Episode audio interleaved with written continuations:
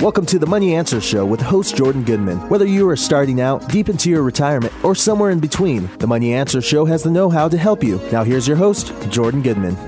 Welcome to the Money Answer Show. This is Jordan Goodman, your host. My guest this hour is Bobby Monks. He is a serial entrepreneur who has founded and led many businesses in the financial services realm. And he's got a new book out called Uninvested How Wall Street Hijacks Your Money and How to Fight Back. Welcome to the show, Bobby. Thank you for having me, Jordan. Well, you said you're a serial entrepreneur, so just just give us a brief idea of some of the things that you've started over the years. Well, I started my career as a, as a real estate developer, uh, and then uh, moved on to the uh, proxy services business. I was chairman of a company called Institutional Shareholder Services, which provides proxy services and voting services for institutional clients. I then founded a bank, um, and I've also been chairman of a trust company.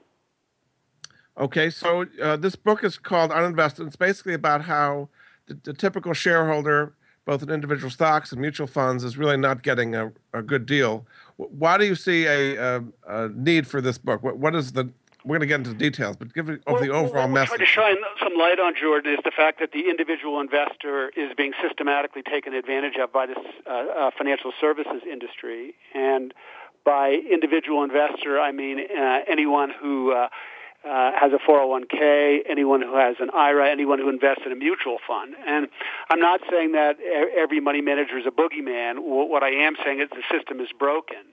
Um, and if you look at the fact that uh, 90% of uh, uh, of the financial advisors don't have to put the interest of their clients first, or if you look at how fees are structured in our system, they're multi-layered, they're often obscured, often the client doesn't know how much they're actually paying. Uh, and it's the only business that I've ever been in where you get paid even if you lose the client money. So, so what we try to do in the book is we try to uh, demystify for the average investor what the system is like, and then we try, try to provide some tools for them um, so that they can renegotiate their position uh, with their money manager, uh, and so that they can have a relationship with their money manager, which is which we believe is fair and better for the average investor. So isn't this kind of turning on the industry you grew up in and, and worked in for a long time? Are you considered a, a turncoat by the industry here? Um, yeah, I think to some degree I would be. I mean, I I think uh, uh, you know there are there are, there are a lot of the folks that have been involved with the system um, eh, for for a long time who have uh, similar complaints uh, that I do, uh, and I think that part of the problem is that you know the, the, if you if you create a system, uh, it's going to work the way you've created it, and unfortunately, this system is is created in a way that it caters to our darker angels. Um, for example, uh, they have, you know, the whole, the way everybody's compensated is by getting assets under management. So the, the focus of companies that I have been involved with, but, but many companies really is just to see how many assets they can get under management rather than really focusing on what's good for the client. Are there other places in the world that do it better, or is this kind of a universal problem around the world?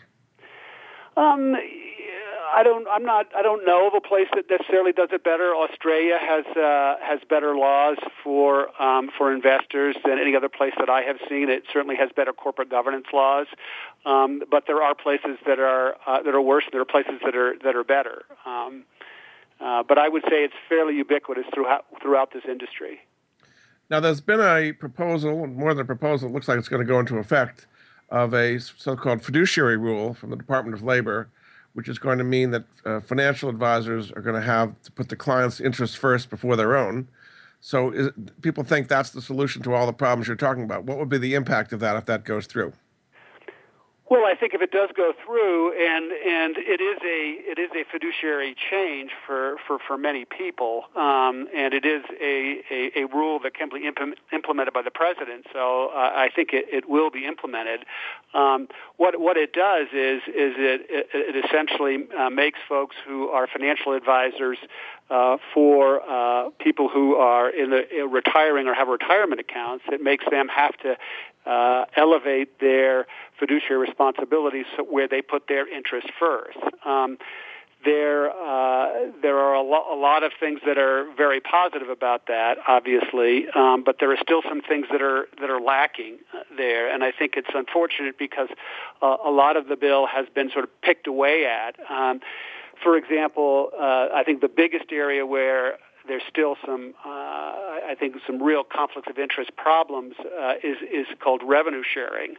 Um, and I don't know, uh, Jordan, if you're familiar with, with revenue sharing. Yeah, why don't you explain it a little bit?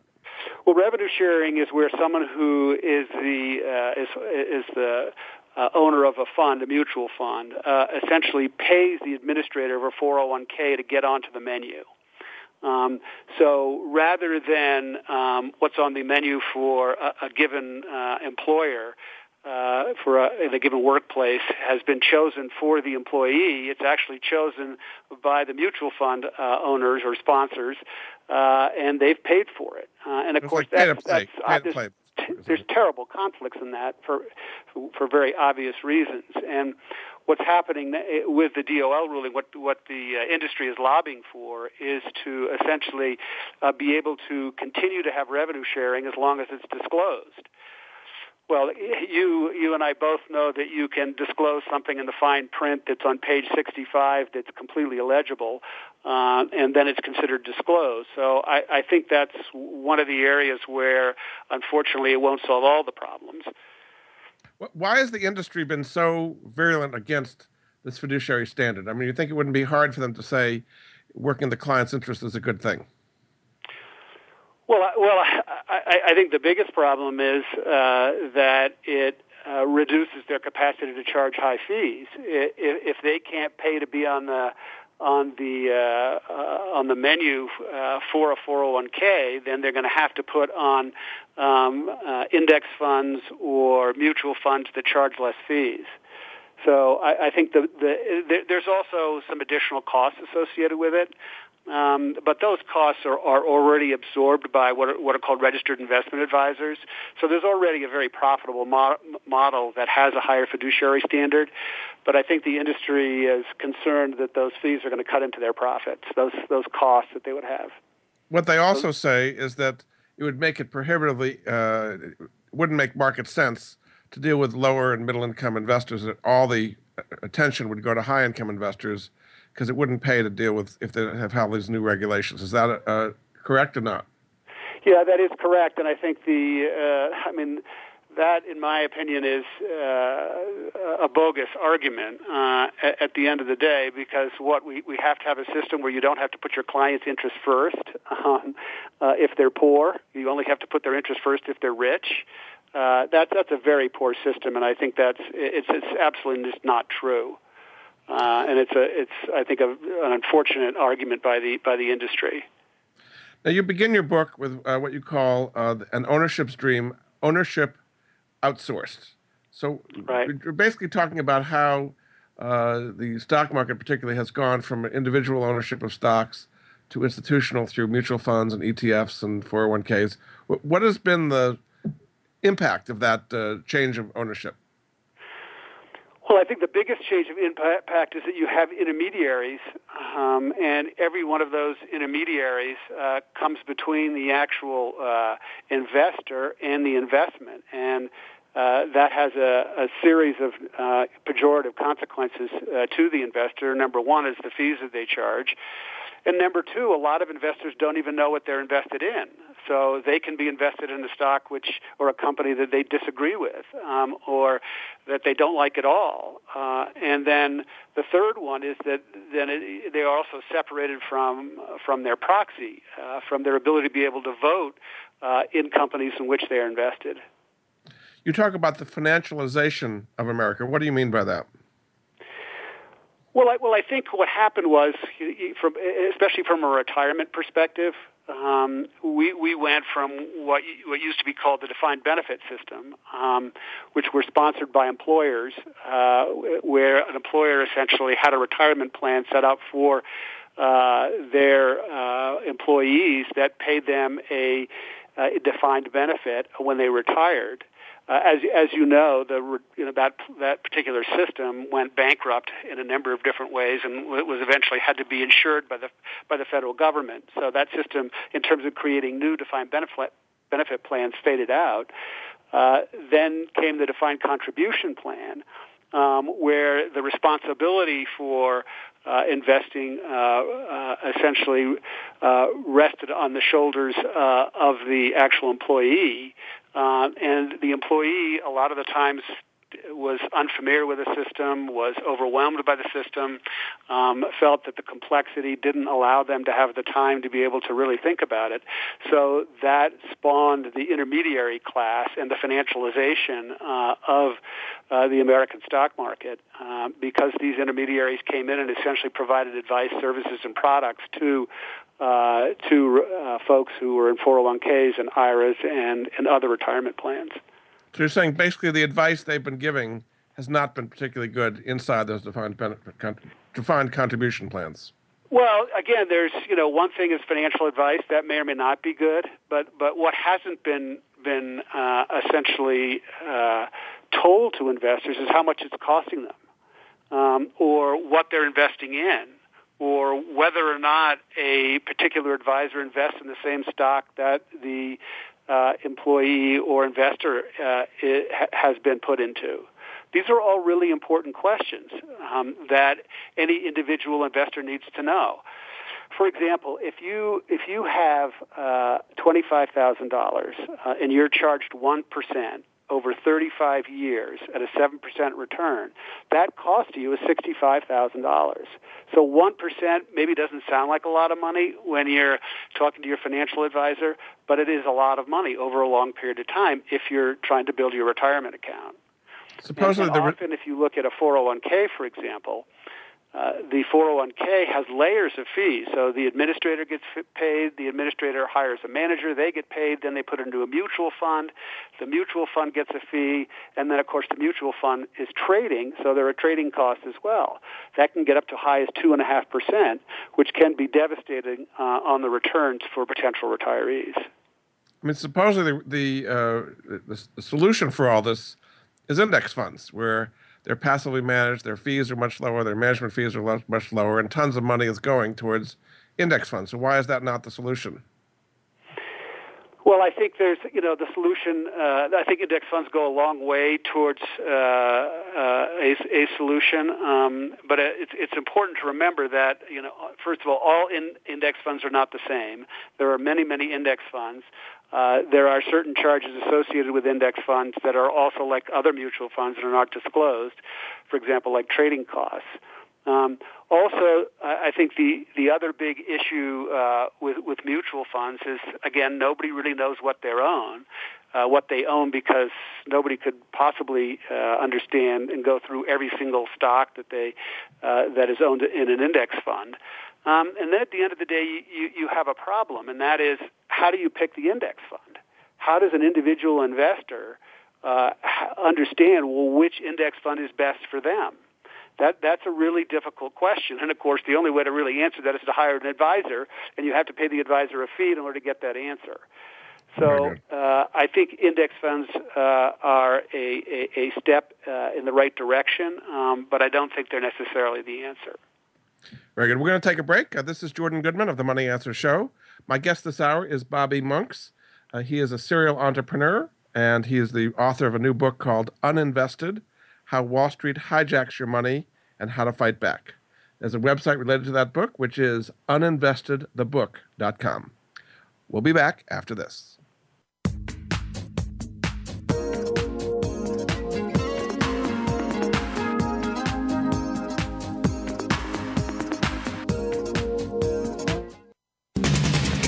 Always talking business.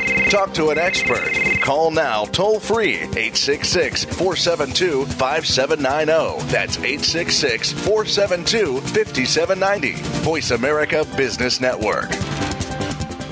Have you had a chance to check out Voice America's online magazine and blog, Press Pass? If you love our hosts and shows, check out articles that give an even deeper perspective, plus topics about health and fitness, movie reviews, philosophy, business tips and tactics, spirituality, positive thought, current events, and even more about your favorite host. It's just a click away at vapresspass.com. That's vapresspass.com. VA Press Pass by Voice America. All access, all the time.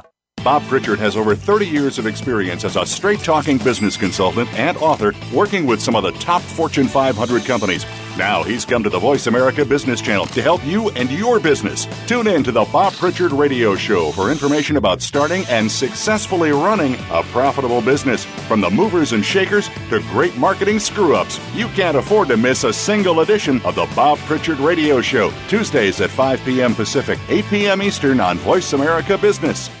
Leadership is a vital skill set in today's competitive global economy. Being a leader is not enough. To succeed, you must optimize your performance and know how to imbue others in your organization with leadership skills.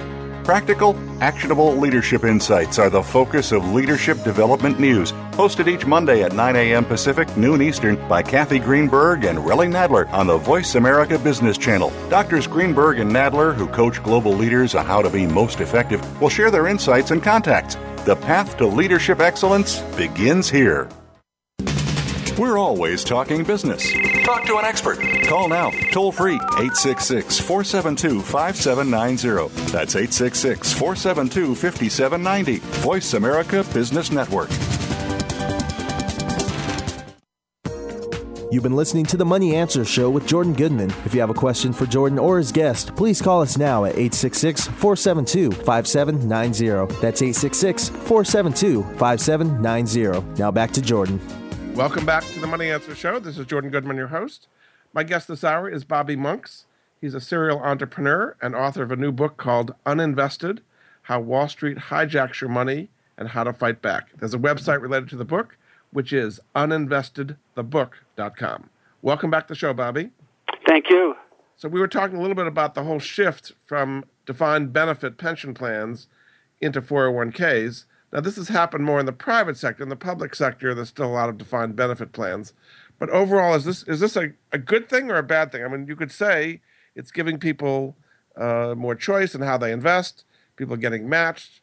Uh, they can uh, transfer these assets from one place to another. I mean, there are some things that are good about defined contribution plans as well.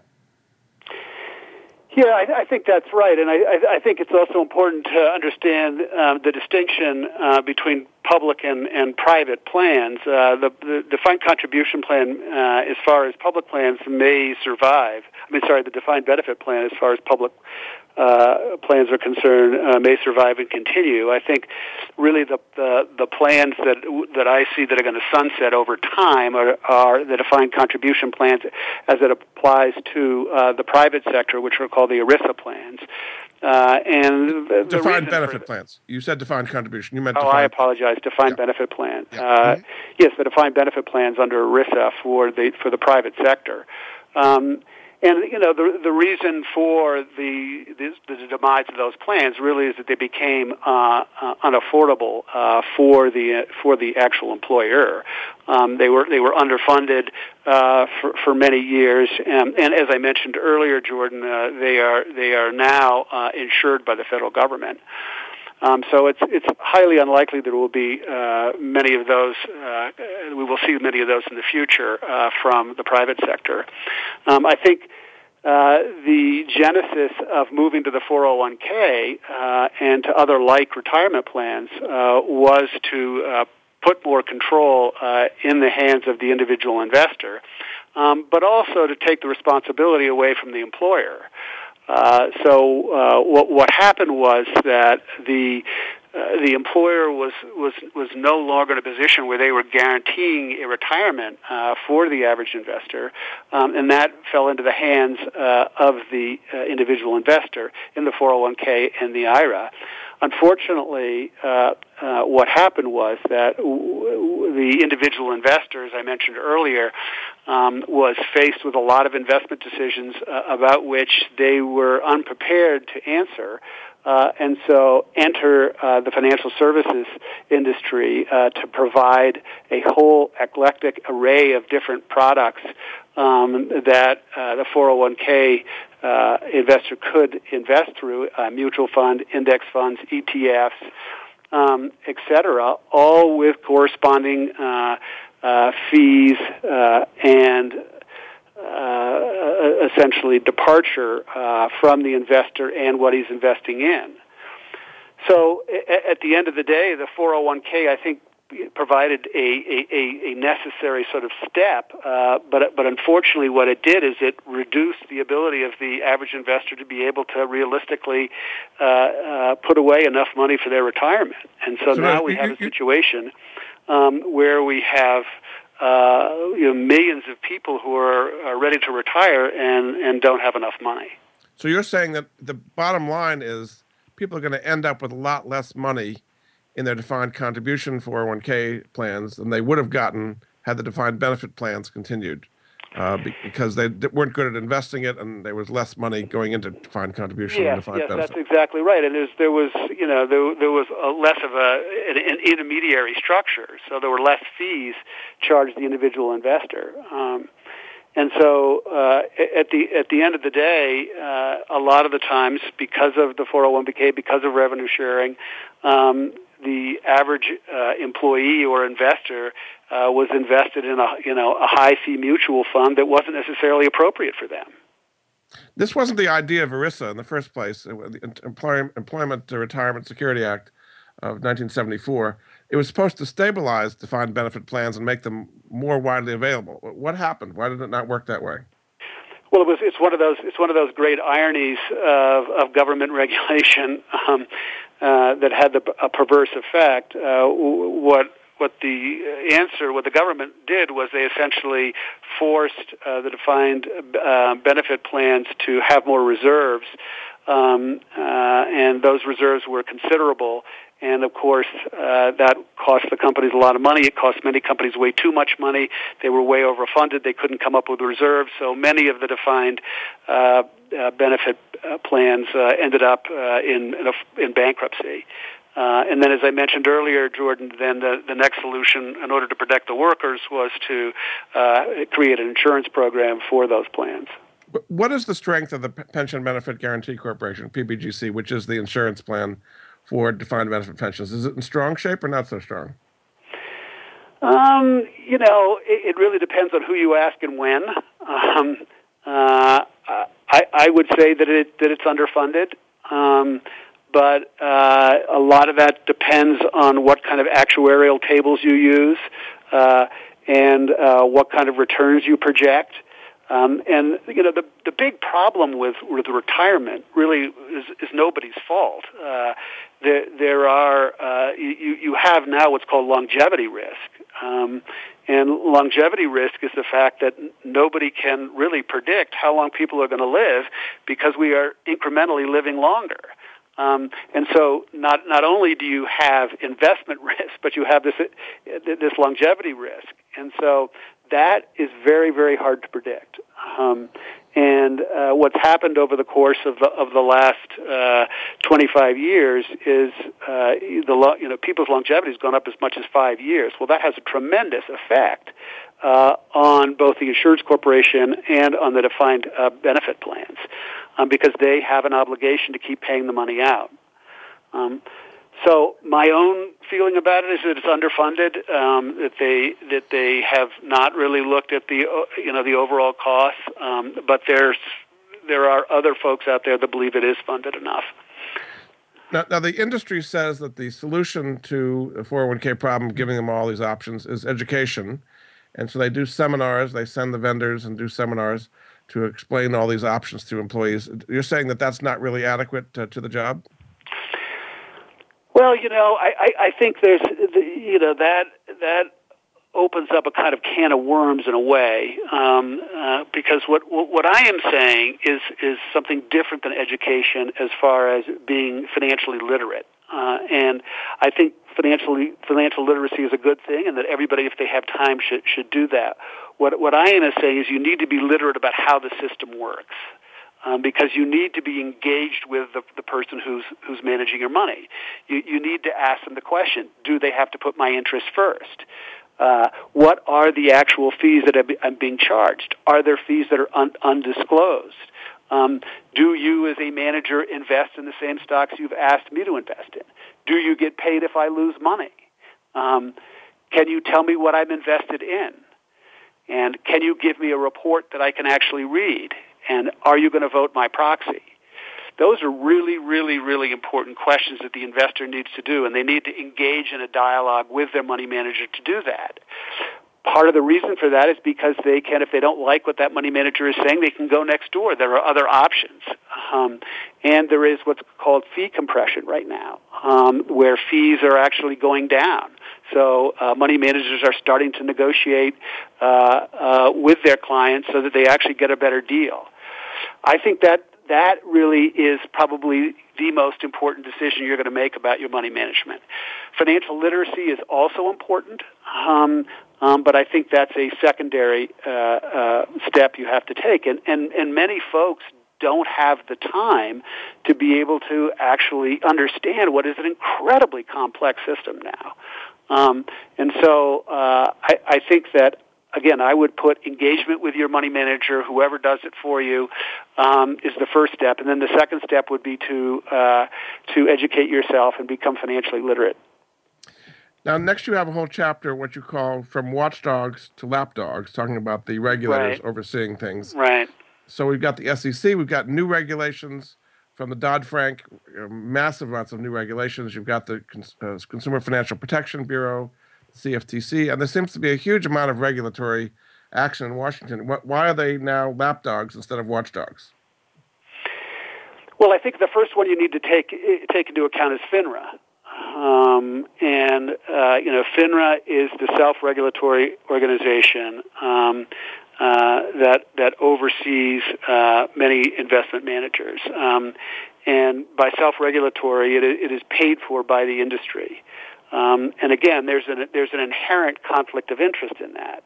Um, if you are paid to regulate uh, the, the the folks um, that are regulating that you are regulating, then it's it's hard not it's hard to overcome who is paying you. Um, and so FINRA, I think, for example, uh, has not supported this DOL ruling, uh, which I think is very telling. Um, they're supposed to be in it for the investor, but they're actually in it for the industry because the industry is paying them. So that's one area.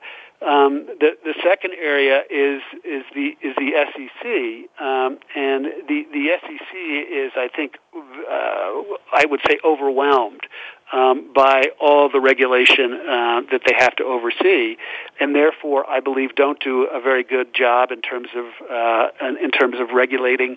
Um, uh, in terms of giving us uh, assurances that they are actually overseeing all that they need to oversee. Let me give you an example. Um, mutual funds are, are, are supposed to be written in what's called plain English um, so that any investor can understand them. Well, I don't know if you've read any prospectuses for a mutual fund recently, but they're anything but plain English. Nobody yeah. could understand them. Yeah. Um, so the SEC has just fallen down on that because they're overwhelmed. I think the the other problem is that if you look at the regulatory history of uh, the financial uh, industry, um, it goes from being overregulated to underregulated, to overregulated to underregulated. Um, and, and so you've had this sort of seesawing of regulation rather than the, the parties getting together and, and sitting down, uh, all the players, including, you know, the investors in the form of pension funds and individuals, uh, and coming up with regulation that really makes sense, um, rather re- than just reacting to any, you know, to the most recent crisis. Um, Very good. We're going to have to take a break. We're going to have to take a break. This is Jordan Goodman of the Money Answer Show. My guest this hour is Bobby Monks. His book is called Uninvested How Wall Street Hijacks Your Money and How to Fight Back. Uh, there's a website related to the book, which is uninvestedthebook.com. We'll be back after this.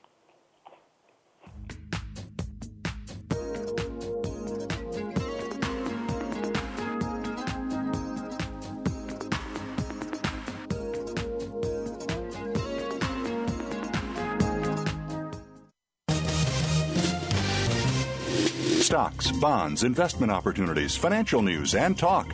We can help. Call us now toll free 866 472 5790. 866 472 5790. Voice America Business Network. Capital Thinking takes you inside the worlds of policy, politics, law, and business. What happens in government, the legal arena, and the business world impacts your business every day. And we're going to take you on a behind the scenes tour of it all. Each week, we'll bring you unfiltered conversation with a variety of influential policymakers and leaders. Squire Patton Boggs will be your guide as capital thinking tours the halls of power. Join us for Capital Thinking on the Voice America Business Channel each Thursday at noon Eastern and 9 a.m. Pacific Time. Have you had a chance to check out Voice America's online magazine and blog, Press Pass? If you love our hosts and shows, check out articles that give an even deeper perspective, plus topics about health and fitness, movie reviews, philosophy, business tips and tactics, spirituality, positive thought, current events, and even more about your favorite host. It's just a click away at vapresspass.com. That's vapresspass.com. VA Press Pass by Voice America. All access, all the time. We're making it easier to listen to the Voice America Talk Radio Network wherever you go. In addition to listening live, you can check out information about your favorite talk show hosts, discover new talk show personalities, add shows to your list of favorites, and listen to all our show archives on demand. All from your iPhone, Blackberry, or Android. Download it from the Apple App Store, Blackberry App World, or Android Market, and get ready to tune in. The Voice America mobile app, powered by AirKast. From the boardroom to you, Voice America Business Network. You've been listening to the Money Answer Show with Jordan Goodman. If you have a question for Jordan or his guest, please call us now at 866 472 5790. That's 866 472 5790. Now back to Jordan. Welcome back to the Money Answer Show. This is Jordan Goodman, your host. My uh, guest this hour is Bobby Monks. Uh, his new book is called Uninvested How Wall Street Hijacks Your Money and How to Fight Back. There's a website related to the book, which is uninvestedthebook.com. Welcome back to the show, Bobby. Thank you. So we were talking about regulatory, uh, how they're kind of overwhelmed. We talked about FINRA a little bit. You say the SEC is overwhelmed. And one big embarrassment for them is when the Bernie Madoff uh, thing hit. Are there other Right. situations like that where you think they're just really not on top of it and they're these enormous scandals about to blow up that they're not really on top of?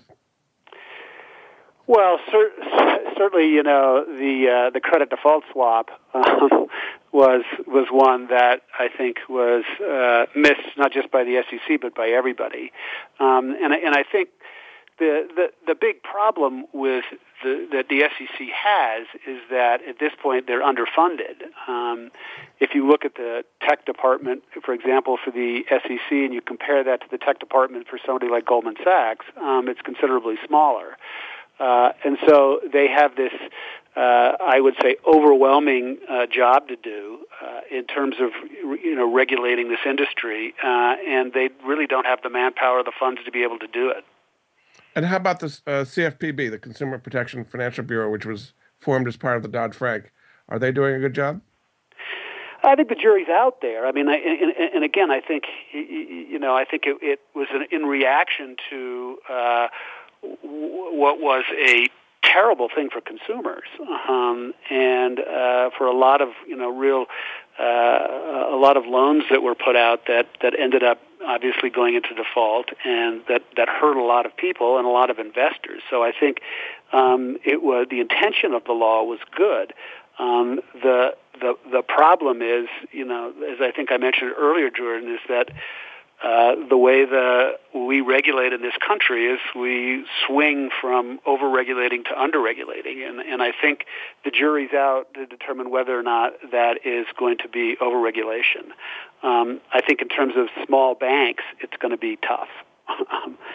Uh, because it's it's in some ways it's meant for for larger banks, but it's going to also hit some of the local banks, and I think that's that that those are the folks it's going to be hardest on.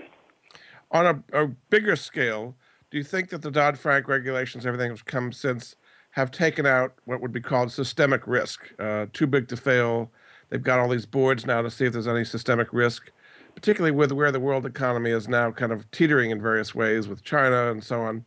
Are you uh, uh, sanguine or not sanguine about the ability of regulators to deal with big systemic risks? You know, as I, as I as I say in the book, I interviewed Barney Frank for this book, and so I I had a, an opportunity to be able to ask him that question, and he, of course, said that it absolutely was the case um, that it that it that it would uh, deal with systemic risk. Um, my my personal belief is that the he, he went a long way towards dealing with that problem. So I think that the populace can breathe a sigh of relief. Um, uh, I, I, and I think that there's it's we're much closer to that now. Um, but I think that you can you can never eliminate uh, either risk in general or systemic risk. It's it's always going to be there. There there are always occasions when it's going to potentially can overwhelm whatever laws we have. So I, I think you know, did it go a long way towards resolving the problem? Yes. Um, did it go? Uh, did it solve the problem in its entirety? No, I don't think it did.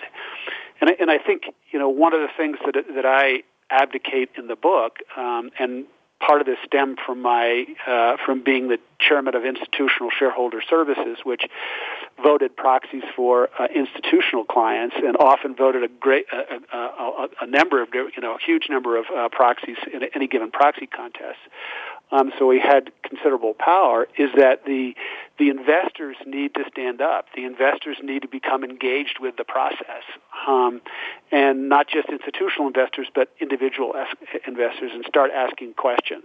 Um, because the regulators, at the end of the day, are are are only one piece of the stool, and uh, I believe the investors are another leg to the stool. What, what uh, kind of unseen risk do you see out there now? And last time it was the blowup of the subprime mortgages and the credit default swaps and all the leverage in the system there that brought down Bear Stearns and Lehman Brothers and AIG and all that.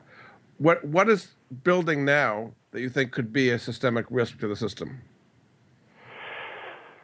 Um, I mean, I think that's that's the million dollar question right now. I'm I'm not sure. Uh, I'm not sure anybody really knows the answer to that. Uh, the the most obvious one, however, is China. Um, and if if you if you look at how over leveraged their system is, um, it's it's pretty scary. Uh, and so I think that um, you know that's that's obviously one of the biggest risks that folks have to look out for. Um, and I think in in in this country, uh, you you always have the possibility of um, you know of too much debt, and we're we're in an environment where the interest rates are very low, uh, and uh, when the interest rates are very low. Uh, real estate, for example, is the prices are very high because people can afford to pay at a higher price. And uh, at some point, those interest rates are going to go up, and when they do, you're, you're going to have a a potential deflation. So, and the the all that debt is going to be much more expensive. Uh, and that's across the board. Um, you know, that's from commercial debt to real estate debt to student loans to credit card debt.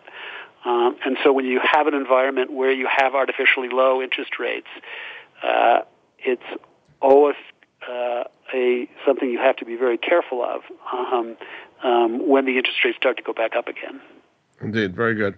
Now you uh, end your book with uh, not only complaining about all the things that are wrong, but ways to do things better. So let's talk about that a little bit. It's called "A Better Way to Invest," and you say there are some different ways of doing it. So you go through what you call Willard's Way. So what do you mean by Willard's Way as a better way to invest?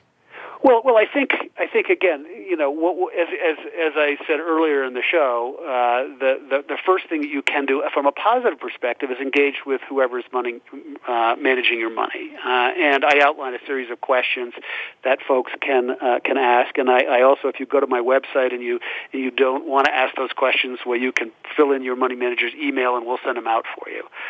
Um, I think once once you've gone through that process uh, and identified, you know, what uh, is identified and understand what the consequences are uh, in terms of investing through uh, your money manager or your financial advisor, then one of the things that uh, you can consider is is, uh, is investing yourself. Um, and as Warren Buffett said, uh invest in companies you know and hang on to them for a long time. And I'm not I'm not giving people financial advice. I'm just telling them that's one particular option that they should look at. Um, uh, the, the fees are very low, obviously, for that. Um, and you are uh, you know the companies you're invested in. Um, you're engaged with, with those companies, um, uh, and uh, you uh, have the ability to be able to uh, uh, control when those companies are actually sold and bought from a tax perspective. Um, and you know, the big the big uh, reason why everybody says well, you should invest in index funds or mutual funds um, is that uh, you should be diversified, uh, and uh, I think that's uh, there's some wisdom to that. But uh, at, at the end of the day, as we noticed in the in the recent little blip, um, you know the markets are very very correlated. Some say 80% correlated, so they don't necessarily diversify you. And you can also invest in companies that are very diverse.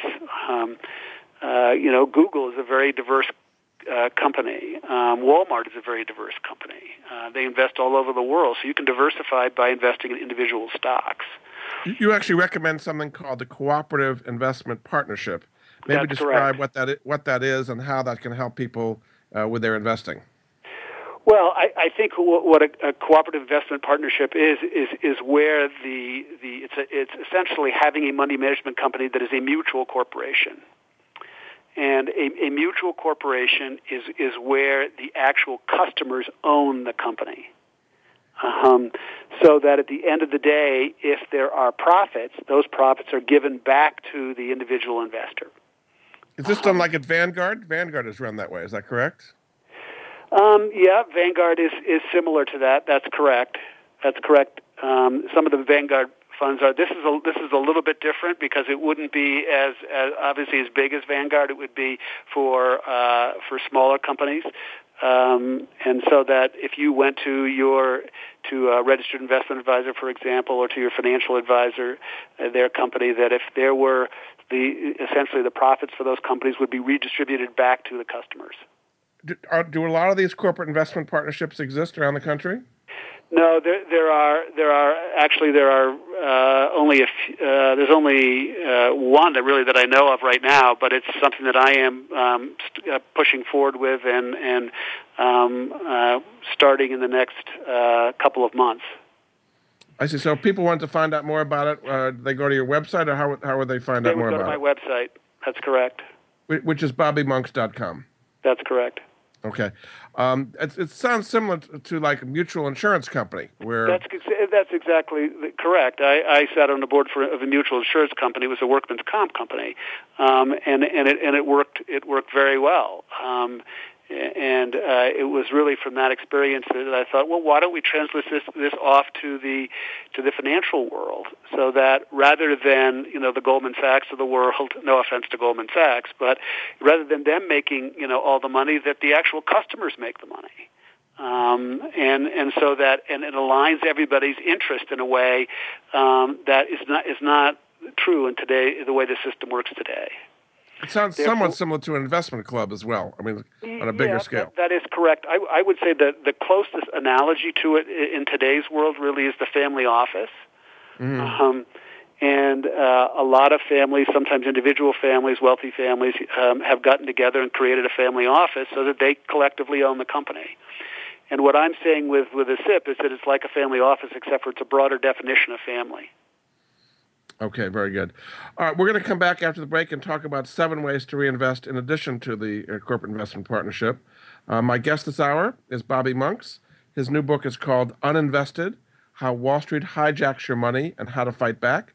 There is a website related to the book, which is uninvestedthebook.com. We'll be back after this.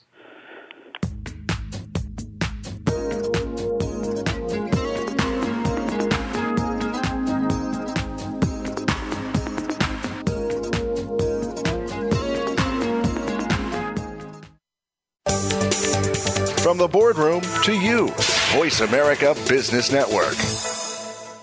We hear it and read about it every day in the news. America is heading over a fiscal cliff. Home prices are still receding and unemployment growing.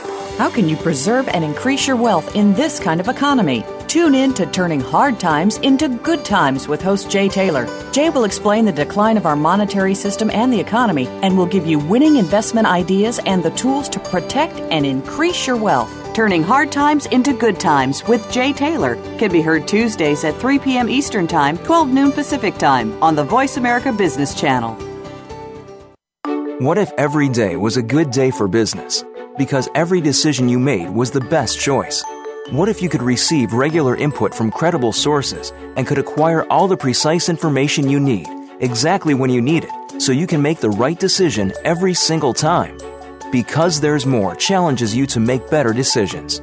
Join Laura Ellis every Monday at 9 a.m. Eastern, 6 a.m. Pacific, and 2 p.m. GMT on the Voice America Business Channel and learn how to think differently for better decisions, better business.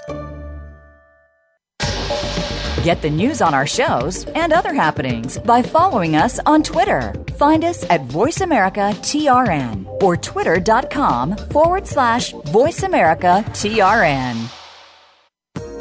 You've been listening to the Money Answer Show with Jordan Goodman. If you have a question for Jordan or his guest, please call us now at 866 472 5790. That's 866 472 5790. Now back to Jordan.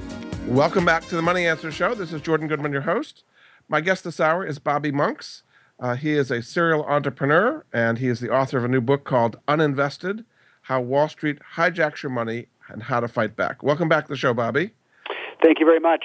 So now we're in the fighting back section here, and you have seven ways to reinvest, to kind of take control of your finances in a way that you're not doing if you're just in mutual funds. The first one is to invest in your values. What do you mean by that? Well, well, I think at the end of the day, one of the, as I mentioned earlier, you know, one of the problems with mutual funds is that you're invested in a whole bunch of different stocks you don't know anything about. Um, and and I think if you if you look at what your values are, uh, in terms of what you believe in, uh, and that that can range from you know environmental issues to work-related issues um, to product-related issues. Um, that you're better off. So I- invest in companies that you feel good about, that make you feel positive, that make you feel like they're going to do uh, make you money, but also you know benefit the world, and that they're that the, they're run correctly and they're run honestly. I think that's really important, not just for the individual investor, but also for for our country. Do you be, believe that socially conscious uh, mutual funds do a good job of, of doing that for people? Um, you know, I think they, they, they, they do. Yes, I do. I think there, there, there are definitely benefits from that. I think, uh, you know, the, the, it's important to understand that when you're in now when you're investing in a socially beneficial uh, mutual fund, that uh, essentially you're given certain screens uh, for what concerns you, um, and so that uh, you know if it's, for example, the environment, which is usually the largest one, um, and that's the screen that you want to use, uh, then I think yes, it's a very positive thing.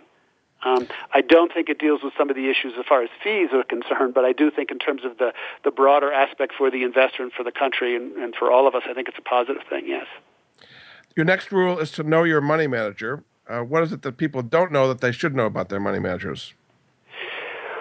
Well, I, as, as, I, as I think I mentioned earlier, the, the important thing about your, your money manager that you should know is how much they're charging you.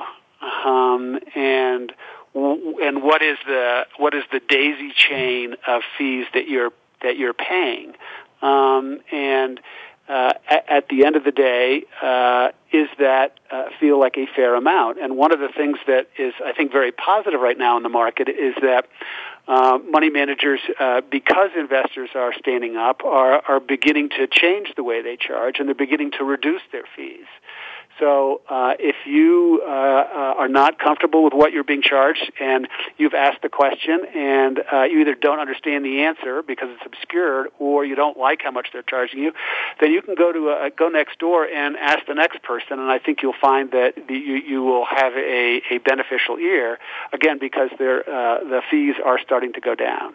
Um, and the, the the other thing that that's really important about uh, about knowing your money manager is how they report um, what they do, and uh, because a lot of the times the the reports that we get are are, are illegible, um, and so uh, you you want to be able to go to your money manager and say, look, this is how much money I had at the beginning of the year. Um, you know, this is how much fees I paid these are this is what this is how many taxes I paid, right? and and this is what I got at the end of the year. And so um, it's it's really important that you feel as an investor comfortable with what the reporting is like. Your your next one is to seek out conflict-free information. What do you mean by that, and what are some sources to find conflict-free information? Well, I, I think that's uh, it's also a question you can ask your money manager. But the the traditional uh, mechanism by which analysts determine whether uh, a bond or a stock is good, um, uh, in, in terms of um, uh, a company, uh, as far as stocks are concerned, to start with, um, are the are the annual audits. Um, but the problem with the annual audits um, is that the corporations are actually paying the auditors. Uh, so again, you have a, a, a conflict there.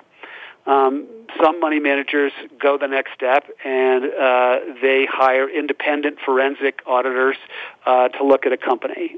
Um, and so the investor is actually paying um, uh, for uh, so so that they understand what the actual numbers say, rather than taking it from an audit which the corporation has paid for. And I think it's the big distinction here is who pays for the analysis of the numbers. Um, is the corporation paying for that, or are the investors? And uh, it's important to understand that it's better to have the investor actually pay because it's an independent uh, entity that is uh, making those determinations. And what are some of the sources that are independent like that that people could go to? Well, well, there there are there are you can hire uh, you can hire a forensic accounting firm, for example. Um, you can hire a, a you can hire any accounting firm um, that that uh, uh, uh essentially looks at uh, the audits uh, of the company and goes through those and does a forensic process. The ones you mentioned um, in the book are Global Impact investing rating system, MSCI, and Gimme Credit. Those are the three you mentioned in the book. Well, Gimme, Gimme, Gimme Credit is for bonds. They do independent bond research, um, and you know, one of the I, I think the point is is is somewhat and somehow better made as far as bonds is concerned because you remember, you know, the bond rating agencies um, all rated the credit default swaps triple A. Uh, so it's hard to believe that we're in a system where we still trust that. Um, and Gimme Credit is is essentially a company that does bond ratings um, that is independent. Yeah. Uh, and, and you, you, your next we have we're running out of time here. So your, your, next one is to know the contents of your portfolio and hold them accountable. So just t- talk briefly about how to do that. Well, I, well, I think that uh, the um, it, it, it's important that you know, for example, if you're um, um, if you are an advocate for uh, the environment um, and uh, your money manager has you invested in, in, in Exxon, um, then you need to hire them. You need to hold them accountable for um, why they've actually put you in this company. Um, and uh, if they have put you in this company, um, are they going to vote uh, th- their uh, their proxy in a way that you feel comfortable with? Then you say to vote your proxy. Uh, do a lot of people not vote their proxies? They just don't think it's significant. Well, I think there's. I think the uh, for for for many years you would get a proxy, and it was this uh, this huge document, and most folks did not have the time or the or the inclination to read through it. I think one of the really exciting things about proxy voting now is, is because of technology, it's become simpler and simpler and simpler. Um, and so, uh, and not only have the have uh, the proxy services made it simpler for individuals to vote, um, but also the corporations have. Um, they've vastly improved their websites. So, so I now think it's quite feasible for folks to be able to to inv- to vote their proxy. And, and remember, when you're voting a proxy, there are usually only one or two questions that are really important. Um, and so, what you want your money manager to do is identify those questions and then vote those proxies in ways that align with your interests. And then you say to add up the fees you pay. Uh, how, how does the average person do that? Well, again, I think they have to uh, they have to sit down with their money manager and they have to say they have to ask um, what is the fee that you charge, what is the fee the mutual fund charge, what are the trading costs associated with uh, uh, with uh, getting in and out of the mutual fund, and then what are the what are the what, how how much turnover does the actual uh, mutual fund have? Turnover means how much they've actually been trading. And so you have to, they should add all those fees up to, for you and tell you what they are. And if they can't do that, go to another uh, company because that that is not all that difficult to do, and they and they they should be able to do that for for uh, the average investor. In a minute or so we have left, why don't you just kind of sum up the whole situation, the problem that we've talked about, and the solutions? Well, well, the problem that we've talked about is is really that the the system has evolved so that we have these financial intermediaries, and these financial intermediaries have uh, have systematically taken advantage of the average investor in multiple ways, which I described. The biggest one being the number of fees they charge. The the short answer to how to deal with that is to in, to become engaged with your money manager. Sit down with them, ask the questions that I outline in the book, and make sure that you understand the answers. And if you either don't understand the answers or you don't like the answers, go next door and ask the next person. You can get a better deal. You you can, can take control of your money um, if you engage with the folks that manage your money. Very good. Well, thanks so much. My guest this hour has been Bobby Monks. His book is called Uninvested how Wall Street Hijacks Your Money and How to Fight Back. There is a website related to the book, which is uninvestedthebook.com. You can also go to Bobby's website at bobbymonks, M-O-N-K-S dot com. Thanks so much for being a guest on the Money Answer Show, Bobby. Thank you, Jordan. Thanks again, and we'll be back with another edition of the Money Answer Show next week. Goodbye for now. Thank you for joining Jordan Goodman and the Money Answer Show. If you have a question for Jordan, please visit his website at www.moneyanswers.com and be sure to tune in every Monday at 12 p.m. Pacific Standard Time right here on Voice America Business. See you next week.